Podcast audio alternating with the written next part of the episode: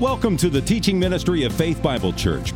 We pray as you listen to the following message, you will be encouraged and equipped to passionately pursue Christ. For more information, please visit our website at fbcevansville.com. If you would turn, please, to 1 Corinthians chapter 11. 1 Corinthians chapter 11 begins a section of God's Word, 1 Corinthians 11, 12, 13, and 14 where our Lord gives us specific instructions and corrections concerning worship. You see on the screen in front of you different pictures that could describe worship formal liturgy, a church that might be like ours, a young, young boy reading the Bible all alone. These are all symbols or expressions of worship.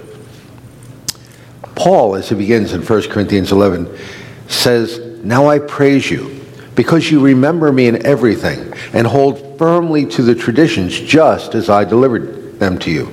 But I want you to understand that Christ is the head of every man, and man is the head of a woman, and God is the head of Christ. And he begins this section, and you begin to wonder okay, well, what, what is the description of God's authority and how it manifests itself in our lives and our family, how does that impact us today? Well, there are several sections that Paul will go through. He talks here about creation order and how that's going to be reflected in the church of the living God. He talks about the abuses in the Lord's Supper. He talks about spiritual gifts in chapter 12 and our brother Bo did a great job in describing spiritual gifts. And I do want to let you know that um, we are not going to be talking much about spiritual gifts, the issues of cessation or continuationism. As a fellowship, Faith Bible Church believes that God has appointed specific gifts for a particular time tied to the apostles. So we are what some people would call cessationist. We do not believe that some of the miraculous, spectacular public gifts continue through the church age and are appropriately manifested today. Can God do whatever he wants? Of course. Does God act out of character with himself? No. So, we're not going to be addressing that. I believe what we've sufficiently covered that in the past. in the midst of this discussion, of worship and the abuses of worship, 1 Corinthians 13 is there, the love chapter. Why is that? And then 1 Corinthians 14, where there's instruction on tongues, prophecy, edification, orderly worship, and women speaking in church. So, as we begin, let's look at this text, 1 Corinthians 11 through 14, and ask the question what were the Corinthians doing right? What were they doing right? And the clue is right there in that first part of 1 Corinthians chapter 11, first two verses. What are they doing right? What are the Corinthians doing right? Don't all speak at once, it gets confusing. Yes. Calm down. Maintaining traditions. Good. What traditions are these? He spent about how many months with them? About 18 months, right? so he was teaching them. He was teaching them from the Old Testament. He was delivering them the gospel of the Lord Jesus Christ. He was instructing them in the way of worship, proper worship, right? So they also, look at the text. I praise you because you remember me in everything. So some were converted under his ministry. They listened to him. They were concerned about the church. That's another good thing they did, right? They wrote him letters that said, hey, Paul, this is happening. What, what can we do here? They saw him as one of God's gifts to the church to help, to grow, to edify, to learn from, right? So they listened, they appreciated him. But also, as had been mentioned, they hold firmly to the traditions that Paul delivered them. They were God's children. They were beloved of the Lord. As a matter of fact, through the both letters that we have to the Corinthian church, You see Paul using beloved, Paul using the term brethren, Paul confirming that he thanks God in every remembrance of them because of the work that God has done. Right? So that's another good thing that they're involved with. They are part of the universal church. They held firmly to the traditions. They worship the living and risen Savior. now, if you had to point to a portion of God's Word, a scripture reference that would identify that the people of God are worshipers, what verses come to mind? What verses can you think of that show that if you're a child of God, you will worship Him?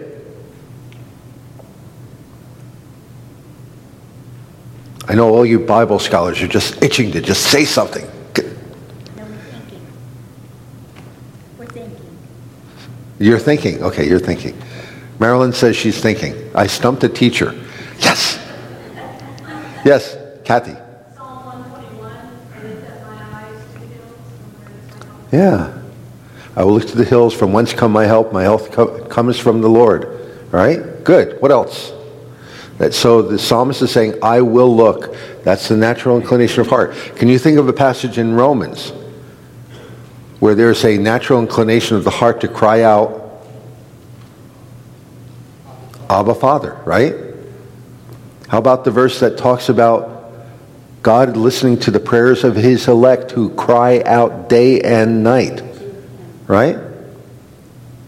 How about the verse that talks about, well, Psalm 92? It is good to give thanks to the Lord, to sing praise to his name, O Most High, to declare your loving kindness in the morning and thy faithfulness by night. Right? Talking about the wicked who don't do that, but they perish like the grass. How about the, the verse that says, Praise is becoming to the upright? If you're upright, if you're right with God, it's very appropriate that you would be praising God. Let me ask you another question.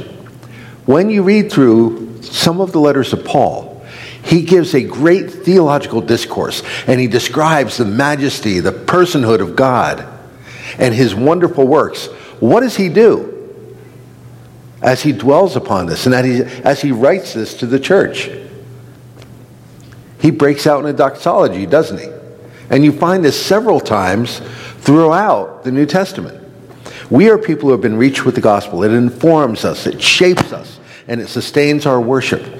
Because we know that the breath of God hung the foundation of the earth and that man was fashioned in his image, we worship the Creator God.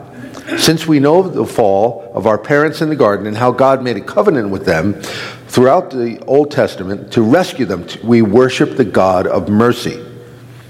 We read of the life, the death, the resurrection of, and return of Christ, so we worship the God who rescues. We worship God because someone taught us, like the Apostle Paul taught the people in Corinth,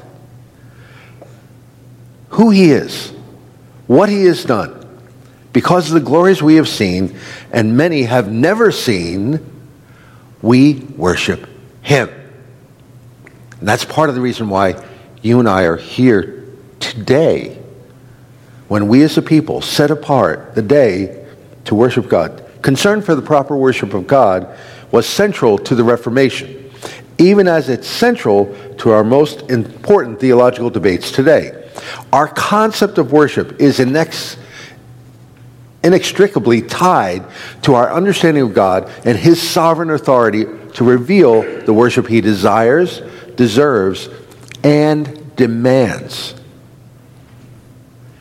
Is God serious that He should be worshiped in a certain way? Can you think of any example from the scriptures where God confirmed that He would not be treated lightly concerning worship? Worship. Dan. Well, in Sunday scripture reading that we've been reading in First Kings, where these kings decided, hey, we can worship God any way we want. And they set up altars in the hills. and Yep. priests out of people that didn't be priests. And God said, no, that's not the right way to do it. That's right. So throughout the time of the kings, there were those places of worship set up outside of the temple, which God had not commanded, nor he had even thought of. which phrase, by the way, is used in God's condemnation of Baal worship, Molech worship, where children would be offered up in flames. You know? Who else? Yes? Uh, Romans 12, 1, and I think this may be the King James Version, but I urge you therefore, brethren, by the mercies of, of God, to present yourselves a living sacrifice, holy and acceptable, which is your spiritual service of worship. Excellent. Romans 12, 1 and 2.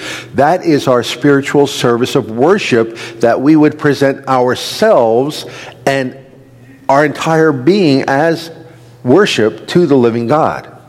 Think about Nadab and Abihu. What did they do? Do you remember?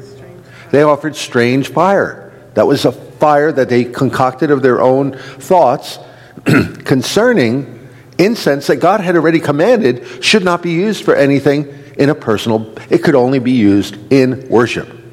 But they decided to be creative and introduce on their own things that you know God had not commanded. Uh, Hughes Oliphant Old once summarized the reformers' understanding of worship in terms of its sense of majesty and sovereignty of God, its sense of reverence, of simple dignity, its conviction that worship must above all serve the praise of God. This path of renewal may not be exactly what everyone is looking for. we tend to worship the way we want to worship, just as the Corinthians fell into as well. It's only, it is only the path back to worship that God seeks. And the recovery of our worship is the witness of his infinite glory, perfection, and service to him and to his people. Scripture makes clear that worship is something that we do, not just something we attend. It is not merely an issue for the pastor, the worship team, the ushers. It is something that is responsibility of the whole congregation. The church is a place where the treasure of the gospel shines forth in brilliant light to warm our hearts, to warm our minds, to worship and adore the living God. Will styles change? Have they changed in our lifetime? Yes, they will. Will there be a diversity of styles in worship?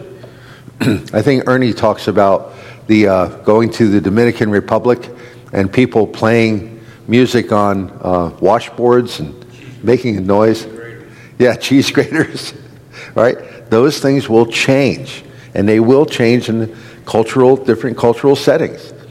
But there is one glorious purpose in following a clear biblical pattern. We should measure everything by the norm of Scripture in which God has revealed how He wishes to be worshipped. The, the Corinthians, however, were incorporating elements from their culture into the worship that were dishonoring to God. They were incorporating elements from their culture into the worship that was dishonoring to God. And the first thing that he talks about, 1 Corinthians 11 and verse 4, is head coverings. Head coverings.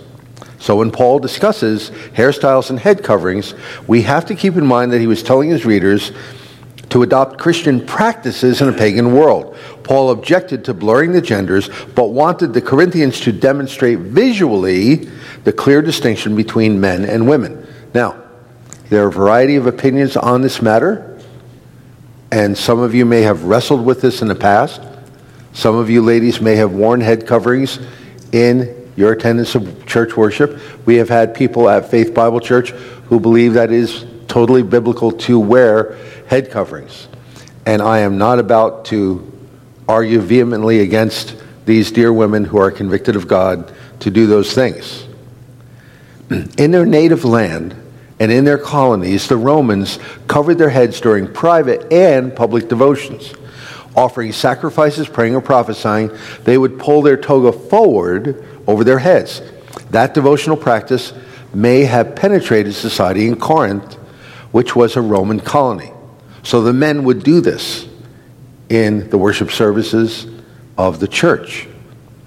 So, when Paul reminds Christian men to pray and prophesy with head uncovered, the recommendation fits the context of shunning the worship of idols, which is what that culture had been doing. Paul wanted the Corinthians to separate themselves from pagan customs and to be distinct in their Christian practice.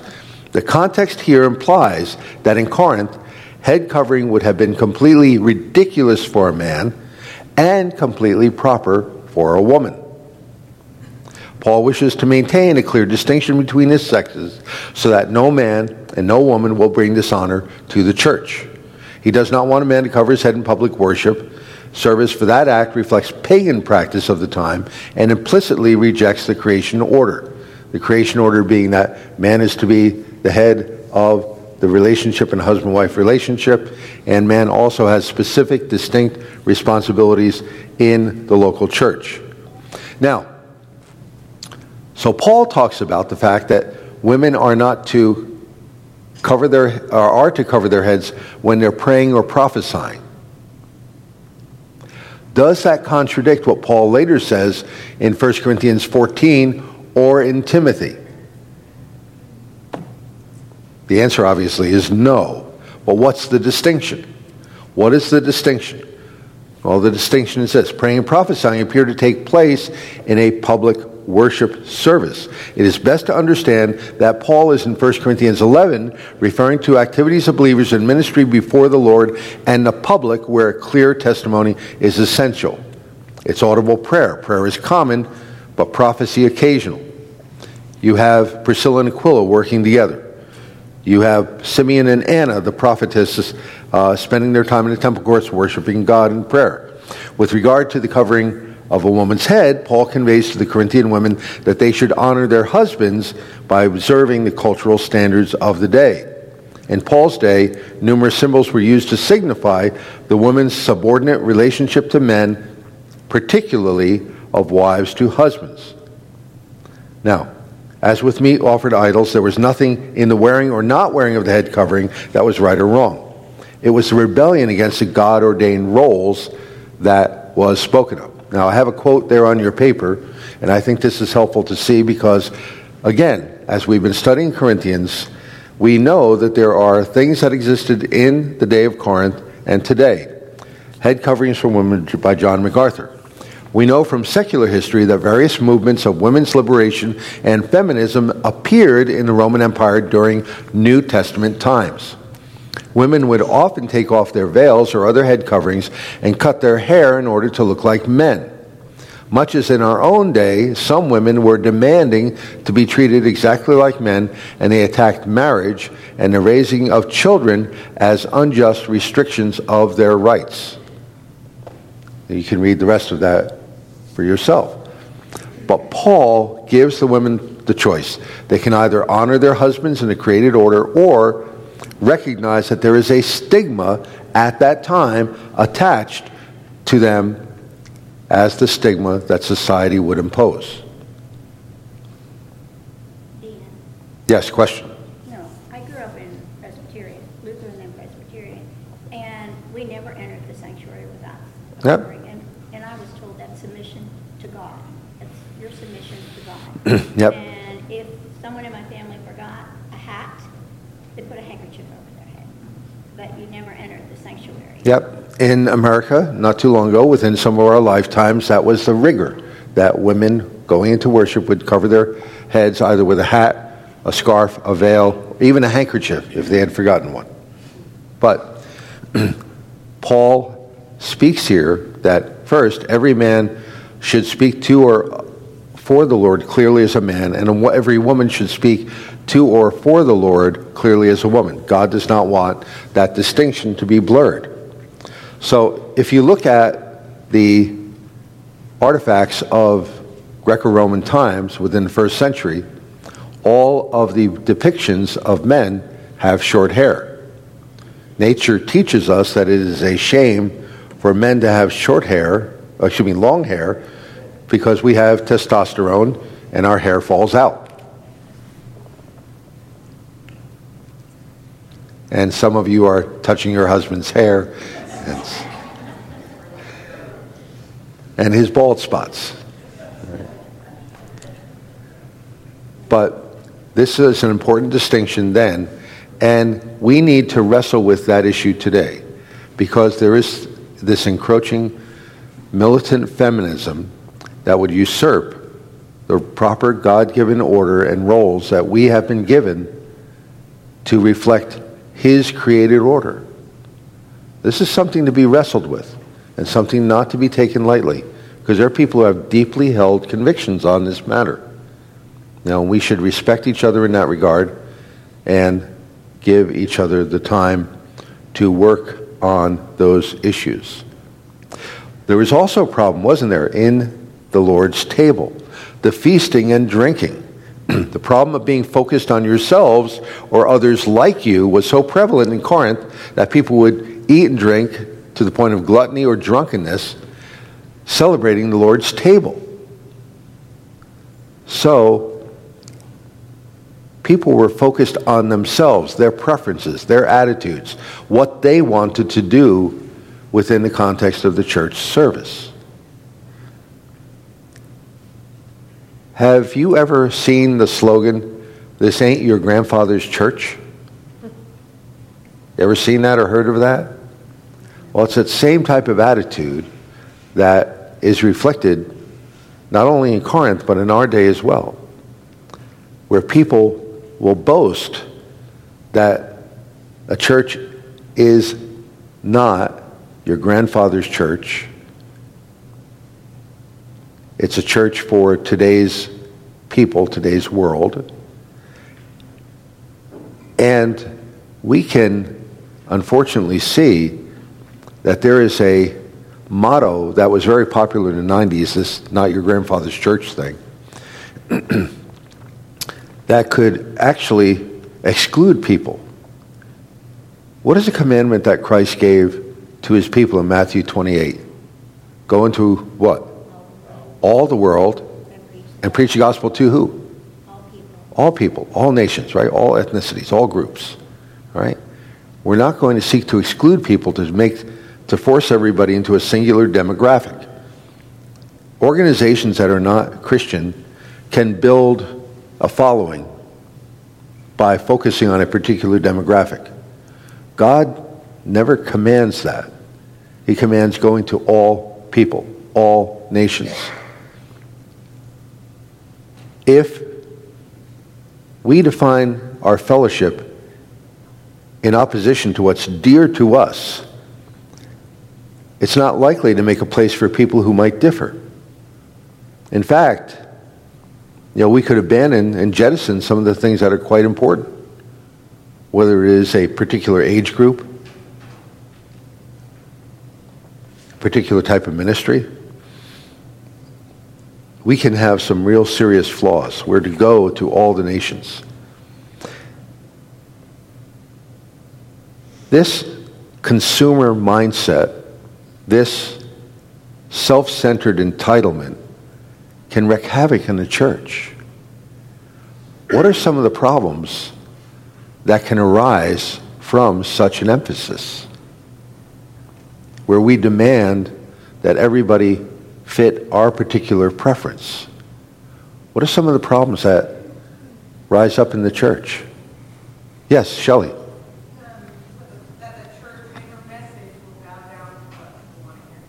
Yeah. The church will, you know, have a particular message that is particularly sharply focused and it will exclude people. What else? What other problems could exist where there's a self-centered emphasis on our preferences? Yeah, you create the same problem that they had in Corinth, don't you? You know, a particular teacher, you know, a particular style of worship. Let's, let's look at a couple of items. The Corinthians were not edifying each other and they were not caring for each other. What can be the result? Well, one, there can be more conflicts and church fights. When church members have an entitlement mentality, they get angry when they don't get their way. It leads to conflict it leads to church fights. Number two, pastor and staff can be perceived to be hired hands. They report to us. We are their bosses. And so you bring the model of the world into the church.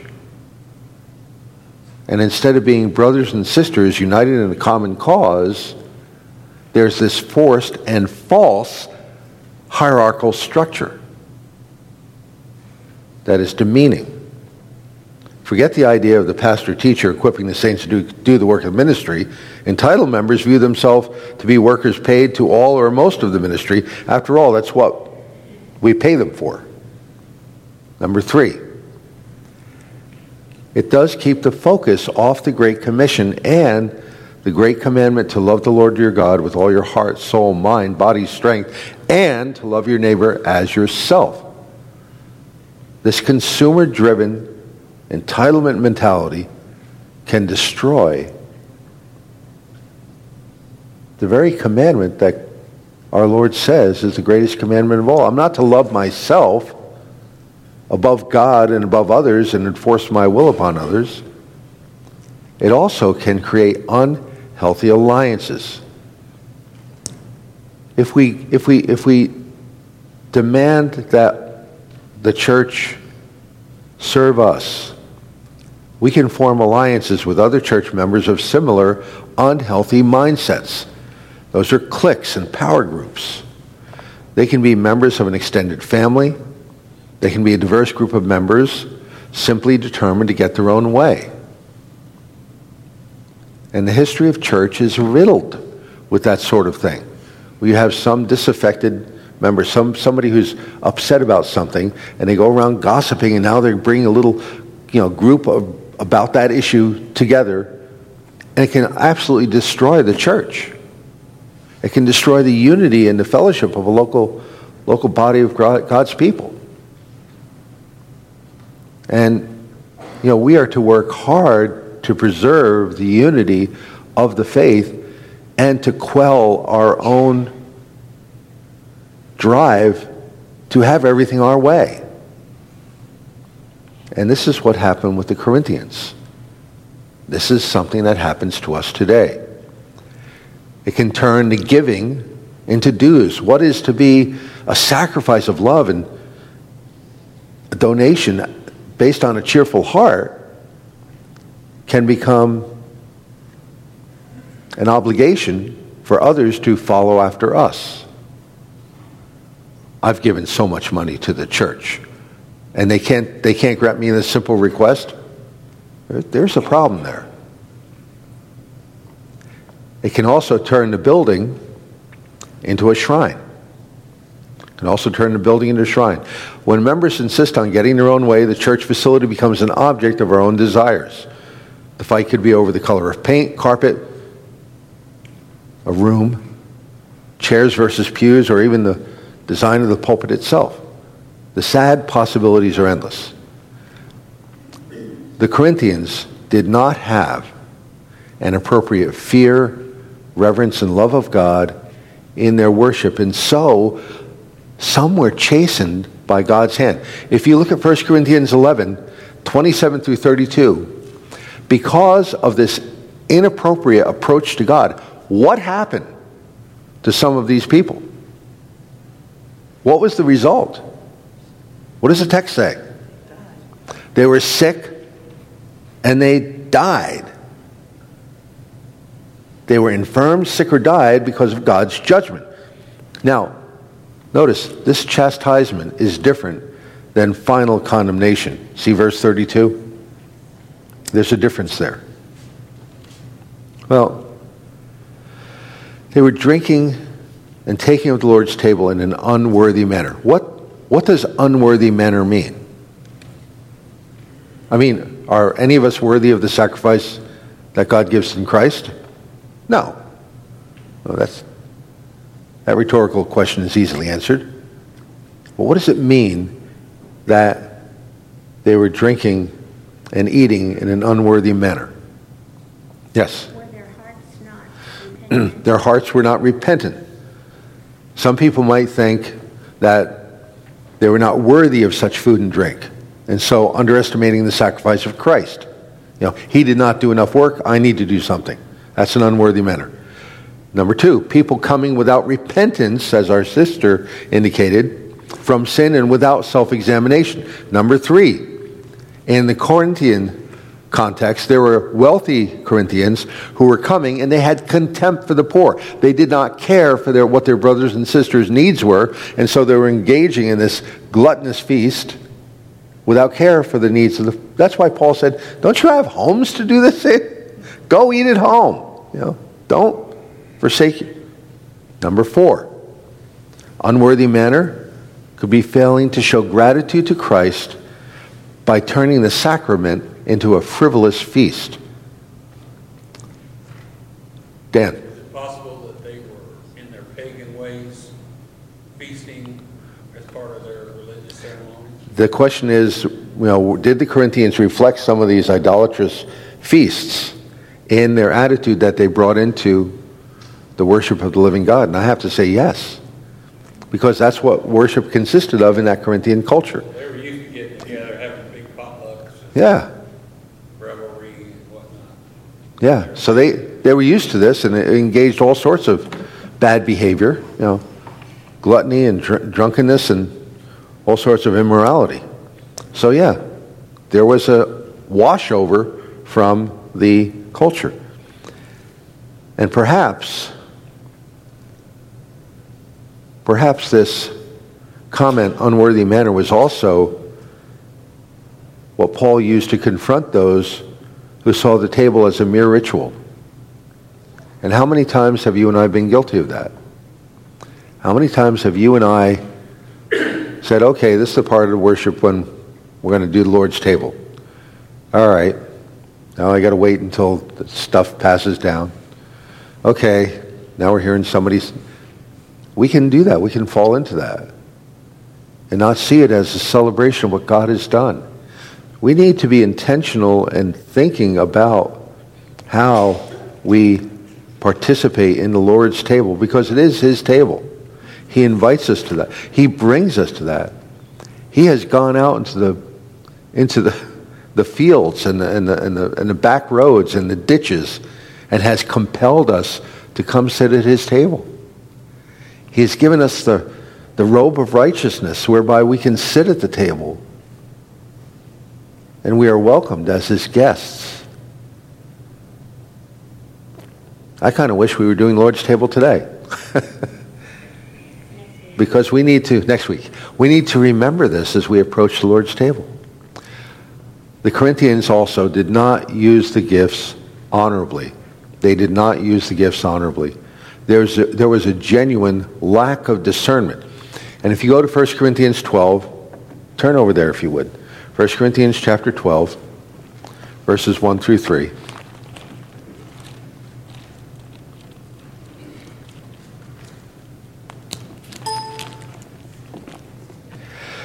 talks about the use of spiritual gifts. And again, by the way, if you have a question on that issue of continuationism or or cessation, if that if that's something you wrestle with, I'd, I'd urge you talk to one of the elders about that. Know, if you look at 1 Corinthians chapter 12, verse 1 through 3, now concerning spiritual gifts, brethren, I do not want you to be unaware there was an ignorance. Okay? Paul had to address. You know that when you were pagans, you were led astray to the mute idols, however you were led. Therefore, I make known to you that no one speaking by the Spirit of God says, Jesus is accursed. And no one can say, Jesus is Lord, except by the Holy Spirit. There was a lack of discernment. There was a lack of understanding. There was a lack of knowledge concerning the truths of God's Word. Paul did not want them to be unaware. Worship is not just an emotional exercise with God words or musical sounds that induce certain feelings. Worship is certainly not a mystical catharsis of human passion detached from all rational thought and reason. True worship is a response of adoration and praise to the living God and to the truth that he has revealed. Psalm 145 and verse 18 says, The Lord is near to all who call upon him, to all call, who call upon him in truth. We are to worship in what? Spirit and in truth. And it must be combined. If we are to worship in spirit and truth, and the Word of God is truth, we must worship out of an understanding of the Word of God. Some preachers seem to specialize in sermons that are only marginally biblical, but move the congregation to laugh or cry with clever stories and anecdotes. These can be fun, entertaining, interesting, but as that little quote from Mr. Spurgeon said, it is better to preach five words of God's word than five million words of man's wisdom. Word and worship being indissoluble to each other, all adoration is an intelligent and loving response to the revelation of our infinite and glorious Creator, Redeemer. Preaching is making known the name of the Lord, and worship is praising the name of the Lord made known. Didn't Paul address this in the beginning of his letter to the Corinthians? What is God pleased to use the foolishness of?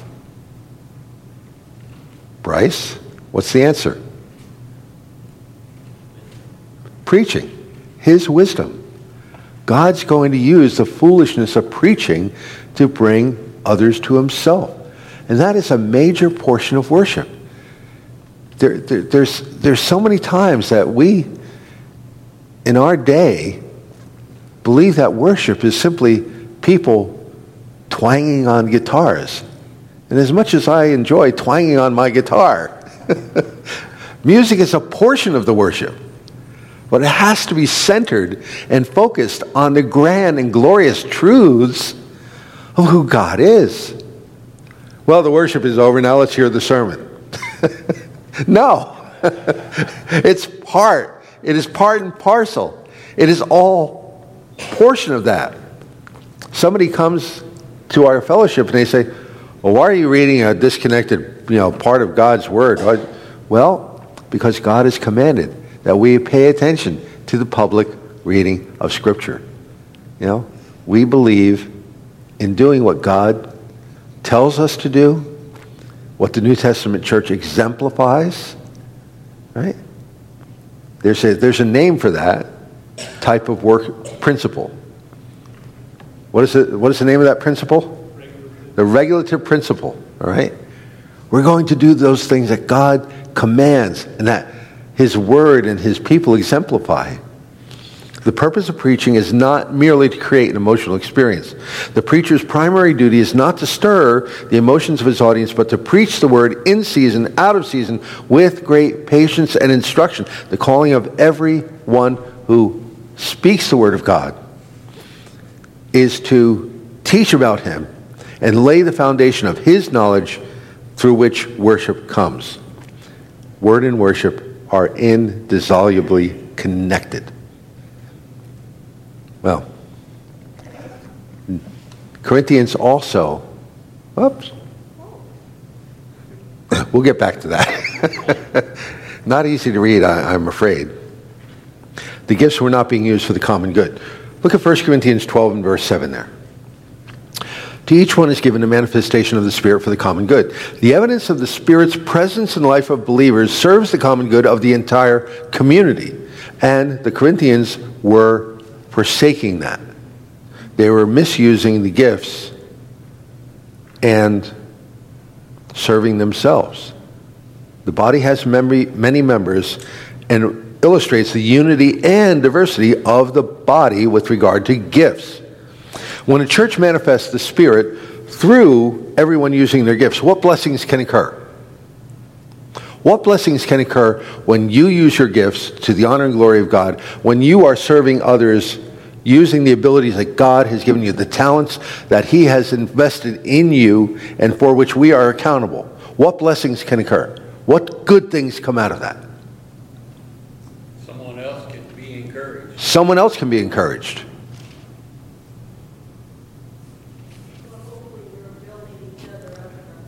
Building each other up in the faith, strengthening each other, enabling each other to walk more faithfully. Right? What else?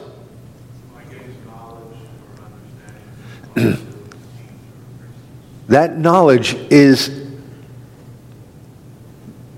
totally uh, unable to be measured. We cannot measure the benefit that that is going to give someone. Christians receive great blessings from exercising their own gifts and being the recipient of others. The church becomes a dynamic witness with power and effectiveness that it cannot otherwise have when you have people of various ages, various ethnicities, different backgrounds coming together and serving each other through the gifts that God has given. Spiritual leaders emerge and are grown and developed for God's glory and the future health of the church when everyone is encouraged to use their gifts. Does that make sense? So you have someone who is converted, and rapidly it's seen that they have a great love and understanding of the Word of God, and then they begin to help teach in a Sunday school class, and then they're teaching in other classes, and then they're, they're able to speak a word of encouragement from the pulpit. And future leaders of the church become a blessing because people are encouraged and mentored and developed to use their gifts. The church, where everyone uses their gifts in the power of the Holy Spirit, experiences a deep joy and unity and love and fellowship that no amount of human effort can reproduce. Yes, Kathy.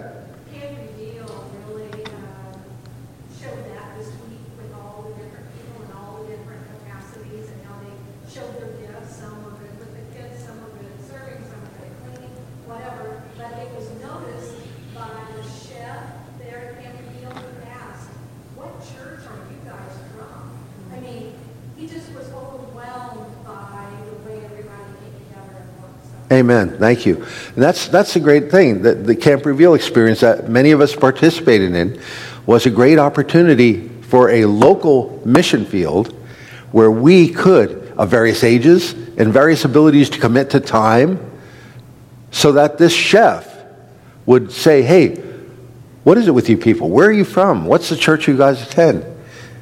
Great opportunity. Sister, you had a comment or question.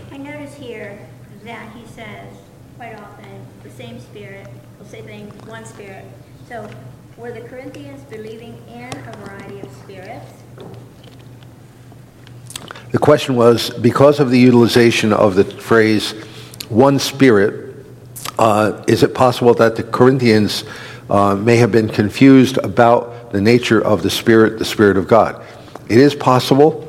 I'll really have to get back to you on that. Okay, and then of course, Satan would be a spirit.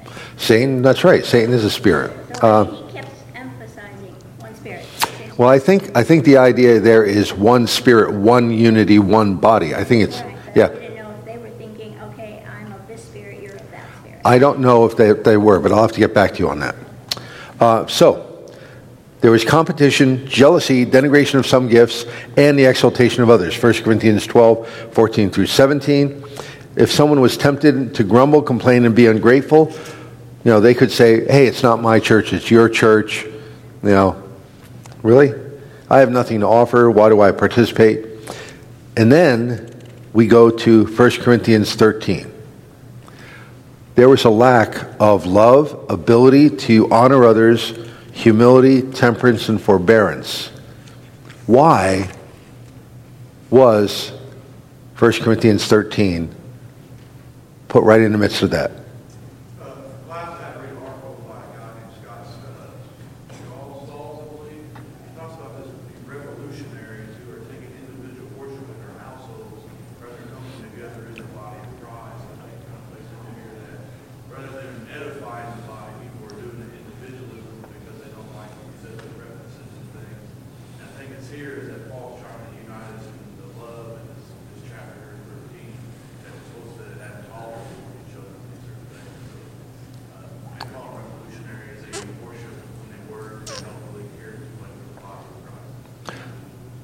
Yeah, that is, that is something that is prevalent today, where you have a total lack of understanding of God's authority and the blessings of being part of a corporate local fellowship. Um, so that there are individual house churches which are extremely small, especially uh, uh, fractional, uh, and they divide rather easily and rather quickly. Matter of fact, I, uh, I'm, um, some of us know an individual who is part of such an experience, and they were bemoaning the fact that people come and go as they please. Well, what do you expect? You're forming your whole church on that very concept. So, if people come and go as they please, what did you expect, really? There's a, there's a great attitude today uh, that is um, exemplified by our own individualism and our um, our autonomy, our desire to be. individually, they wouldn't even have house churches, they just uh, do their own Bible reading without no leadership or authority. Yeah, that, that goes that brings it to the full extreme, doesn't it? You know, and then they forsake the commandment that we are to meet together, uh, that they are to be in subject to elders, that they're used to gifts, and you know, there are a lot of things we've talked about previously. But let me read this to you. This is the spirit of the age. Uh, this was written by William Ernest Henley in 1876. Uh, he wrote it when he was 27 years old. He battled tuberculosis of the bones all of his life and finally died at 53. He was an atheist. Uh, he didn't believe that there was any larger purpose to his pain. It was just the bludgeonings of chance. His only hope was to take his bludgeonings like a man, which to him meant a stoic uh, resolve never to surrender. And he wrote this poem. You'll, you'll know the last line. Out of the night that covers me, black as the pit from pole to pole, I thank whatever gods may be for my unconquerable soul. In the fell clutch of circumstance, I have not winced nor cried aloud. Under the bludgeonings of chance, my head is bloodied, but not bowed. Beyond this place of wrath and tears looms but the horror of the shade, and yet the menace of the years finds and shall find me unafraid. It matters not how straight the gate, how charged with punishments the scroll. I am the master of my fate. I am the captain of my soul. That's scary. It's scary. A woman by the name of Dorothy Day wrote the poem that you have on your paper in contrast to this attitude. Out of the light that dazzles me, bright as the sun from pole to pole, I thank the God I know to be for Christ, the conqueror of my soul. Since his the sway of circumstance, I would not wince nor cry aloud. Under the rule which men call chance, my head with joy is humbly bowed. Beyond this place of sin and tears, the life with him and his the aid that, spite the menace of the years, keeps and will keep me unafraid. I have no fear at those straight the gate. He cleared from punishment the scroll. Christ is the master of my fate. Christ is the captain of my soul. Paul, as he begins 1 Corinthians 13, addresses this issue. He says, If I speak but don't have love, what is he? A noisy gong, right? Clanging cymbal. If he has prophecy but does not have love, he is nothing. If you look at 1 Corinthians 13, those first few verses, he goes on to say, in the third comparison, if I give all my possessions to feed the poor and surrender my body to be burned, but have not love, it profits me Nothing. nothing. He shows us the desperate condition that we are in if we insist on following our own way. Then Paul in 1 Corinthians 14 talks about order in worship. Order in worship. And if you look at 1 Corinthians 14, verses 23 through 33, why is order important in worship? Well, he says this If someone comes in, all speaks in tongues, and an ungifted man or unbelievers enter, will they not say you are mad? There's something to be said for understanding the impact of our public service to others. Will they necessarily accept the wisdom of God? No. We don't know. But the wisdom of God is to be presented. And as we present that wisdom, we are to do it in an orderly fashion. We want, verse 25, well, verse 24 really, he is convicted by all, he is called to account by all, the secrets of his heart are disclosed. So he will fall on his face and worship God, declaring that God is certainly among you. We want that. Verse 28, if there's no interpreter, let him keep silent. Verse 29, let two or three prophets speak, let the others pass judgment. But if a revelation is made to another who is seated, the first one must keep silent. And verse 33 finally, God is not a God of confusion, but peace. Our worship services can be different. They can change in terms of the order of worship, but they must be orderly to reflect who God is. Final thing I'd like to briefly touch on is the fact that people were, were usurping the roles, abilities, and gifts that God had given others. 1 Corinthians 14, verse 34 through 37. In Corinth, people were um, usurping the roles that God has given them, and there were women who were speaking out of place.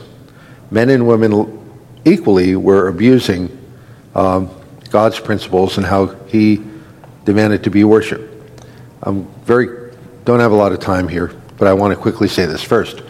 Um, in the Judeo-Christian history, in the literature of God's Word, uh, Christianity has been and remains a force that liberates women from oppression and servitude.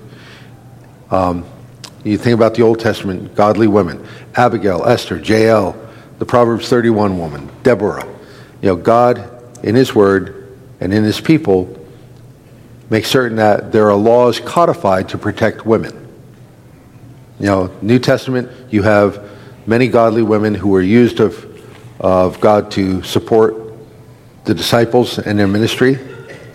Um, and so there is obviously an honored and revered place for godly women among us. Um,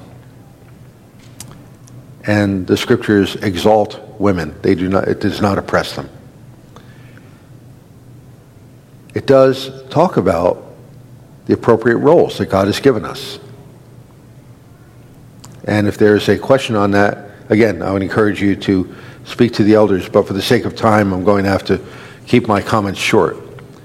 One word of caution uh, that I would give at the end here is that there are those people who say that women should be in public pulpits, and there are such women today uh, who, in the past, have been uh, faithful proponents of God's Word. One such individual is Beth Moore. At one time, Beth Moore was a respected uh, Bible teacher, and some of the women here today and some of those that are listening to the recording may have benefited from Ms. Moore's teachings. However, um, she has shown an incredible lack of discernment, an unhealthy ecumenism, a careless use of words, and a poor exegesis of the Word of God. According to Ms. Moore, she is God's divine instrument, and He is giving her extra biblical revelation to give to the church. She has also, like the Corinthians, usurped uh, the role that God has given godly women who are gifted in our uh, fellowships by insisting that she be able to teach and have authority over men. As such, I would warn you away from Beth Moore there are plenty of other good teachers that are out there. Again, if this is an issue that you wonder about, uh, talk to one of the elders. We'll be happy to give you guidance. We're thankful for the resources that God has given us, but we have an obligation to warn people away from those who cause disruption, disunity, and um, usurp their God given roles and abilities.